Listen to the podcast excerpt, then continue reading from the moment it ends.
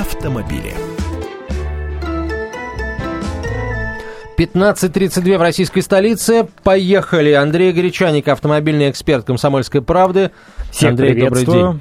Итак, у нас на повестке дня ввоз иностранных машин. Поговаривают, что вот на волне вызванного колебаниями валютными ажиотажа народ побежал скупать товары длительного пользования. Уже скупил. В их числе автомобили. Насколько это все справедливо применительно к авторынку? И если да, то машины какого класса пользовались наибольшим, наибольшей популярностью у покупателей? К авторынку, наверное, даже в более значительной степени, потому что м, тут есть целый ряд особенностей.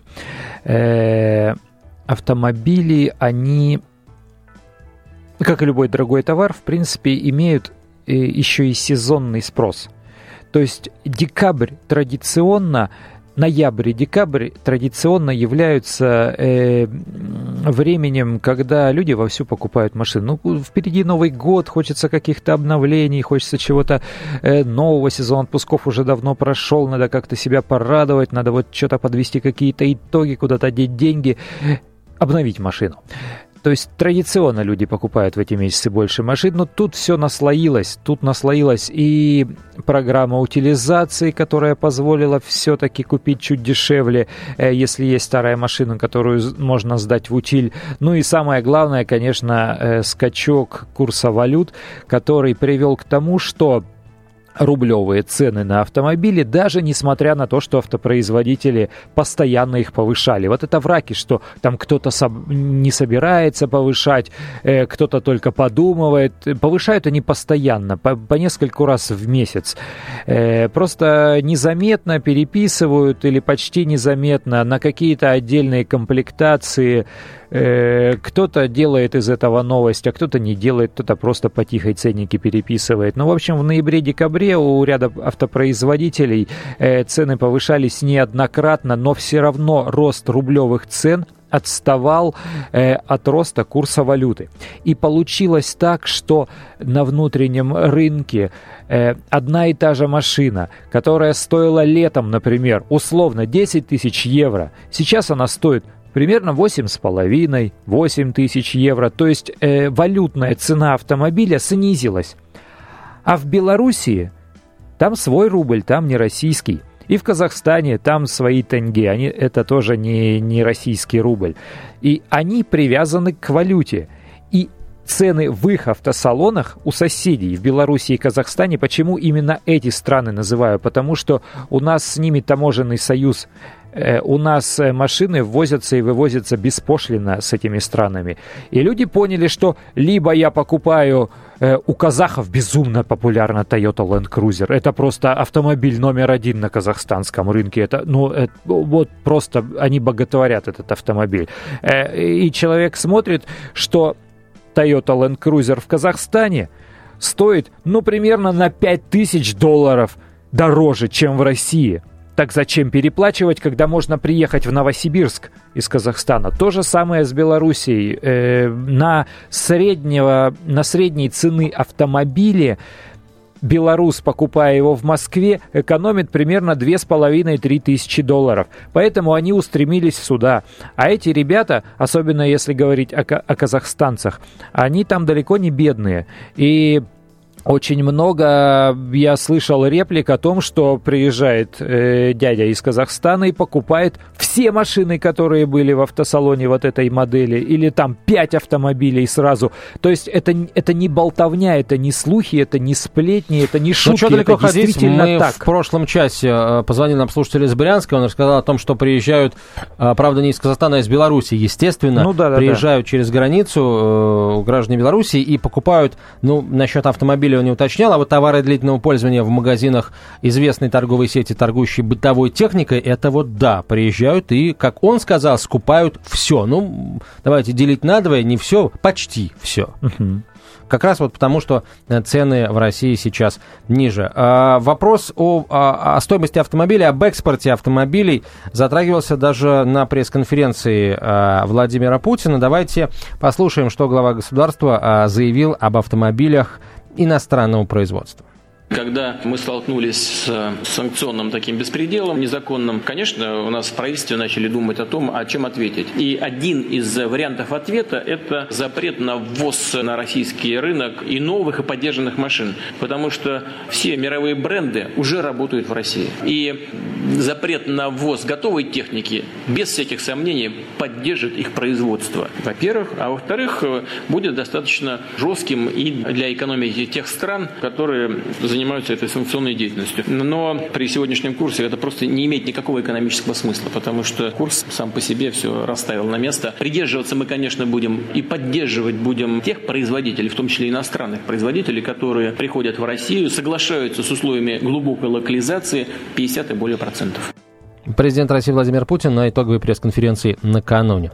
Андрей, я слышал, что какие-то производители, зарубежные автопроизводители, даже официально заявляли о том, что они, в общем, не будут каким-то образом увеличивать стоимость своих автомобилей, которые поставляются на российский рынок, дабы не, в общем, с одной стороны, не вызывать ажиотажный спрос сейчас, а с другой, ну, в общем, не убивать интерес к своему бренду в будущем, когда это повышение цен произойдет. Но это японцы сделали. Тут нужно понимать менталитет и особенность. Японцы, китайцы – это люди, которые не говорят «в принципе нет». Это люди, которые ни, никогда прямо не ответят на остро поставленный вопрос, на конкретно поставленный вопрос, если это вызывает для, э, у них какой-то дискомфорт. Но я просто лично непосредственно общался, это действительно так. Э, и это люди-дипломаты. То есть сделать вот такое сейчас заявление – это расположить рынок потребителя к себе. Естественно, они поднимут цены, ну, естественно, они поднимут цены, и импортеры поднимут, и автосалоны поднимут, и поднимут на комплектующие, и поднимут на ремонт и обслуживание, все это произойдет, но, может быть, в меньшей степени, чем э, кому-то кажется из числа пессимистов, возможно, но, еще раз говорю, рынок есть рынок, рынок диктует свои условия, себе в ущерб они торговать не будут, а у нас получалось, к сожалению, так, что в начале декабря ряд автопроизводителей, который не поднял цены в соответствии с изменениями курса валют, действительно торговали в ноль или в минус. Ну, просто действительно в минус. И на сегодняшний день, ну, просто не успевали их коммерческие службы э, корректировать ценообразование. И на сегодняшний день создался вот такой момент, когда все машины, которые были в наличии, их просто разобрали как горячие пирожки в базарный день. А новых цен на две тысячи пятнадцатый год их просто нет, потому что ждут, когда стабилизируется ситуация, особенно после минувшего вторника, когда евро там скаканул до ста рублей. Они испугались и думают, что ж произойдет-то теперь. А цены на две тысячи пятнадцатый год, они должны были появиться именно вот на этой неделе. Ну, так устроен автомобильный рынок, что примерно шестнадцатого, семнадцатого, восемнадцатого, девятнадцатого декабря появляются цены на автомобили две тысячи пятнадцатого года актуальные. И на сегодняшний день, если человек придет купить себе иностранный автомобиль, ему скажут, во-первых, вы получите его не раньше февраля, марта, а то и апреля месяца, ну, потому что автомобиль должен быть произведен, привезен, растаможен, доставлен и так далее. Во-вторых, мы пока не можем вам досконально точно сказать, сколько какова будет, будет конечная стоимость этого автомобиля. Вы вот оставьте там десять-двадцать тысяч рублей предоплаты, мы сумму не пропишем в договоре, а вы уже рискуете. Сколько будет в итоге? Андрей, я слышал другие истории, когда сумма была прописана в договоре, но потом э, в сал- из салонов звонили и говорили, вы знаете, мы увеличиваем сумму. Насколько это закон? Вообще слышал ли ты о таких историях? И как здесь быть, чтобы не потерять денег и не дать себя обмануть? Здесь уже идет непосредственное согласование с конкретным клиентом и конкретным менеджером, потому что это противоречит закону о защите прав потребителей. Но это все равно, что мы придем в гастроном, вот молоко стоит шестьдесят рублей, а на кассе мне говорят, извини, восемьдесят пять. Я скажу, нет, вот на ценнике написано шестьдесят, сфотографирую, приду в комитет по защите прав потребителей и отсужу у них. Здесь та же самая ситуация, вот поэтому они не фиксируют сейчас цену, ну, потому что это будет нарушение законодательства о закон о защите прав потребителей, он распространяется на автомобильный рынок. Но происходят отказы, то есть человек понимает, что слишком много за него, у него попросили за ту машину, которую он заказал, и он говорит: извините, я отказываюсь от покупки этого автомобиля, и все, ему возвращают залог, который там первоначальный взнос он внес, и эту машину покупает кто-то другой. Сделал ли кто-то из автопроизводителей, которые еще не присутствуют э, в России, а в плане наличия производства здесь, заявление о том, что у них появится это производство, ну потому что это теперь выгоднее? «Мерседес» будет производиться у нас, и китайские автопроизводители вовсю лезут. Для них это сейчас шанс. Андрей Гречанник, автомобильный эксперт «Комсомольской правды», был в прямом эфире. Меня зовут Антон Челышев. Друзья, очень скоро большой выпуск новостей в шестнадцать ноль ноль. В шестнадцать ноль пять встречайте Александра Зюзяева и Дмитрия Потапенко. Бизнес и немного личного прямо по курсу. Леонид Захаров любит путешествовать по всему миру. Он побывал во многих странах, и в каждом новом месте он обязательно пробует местную кухню.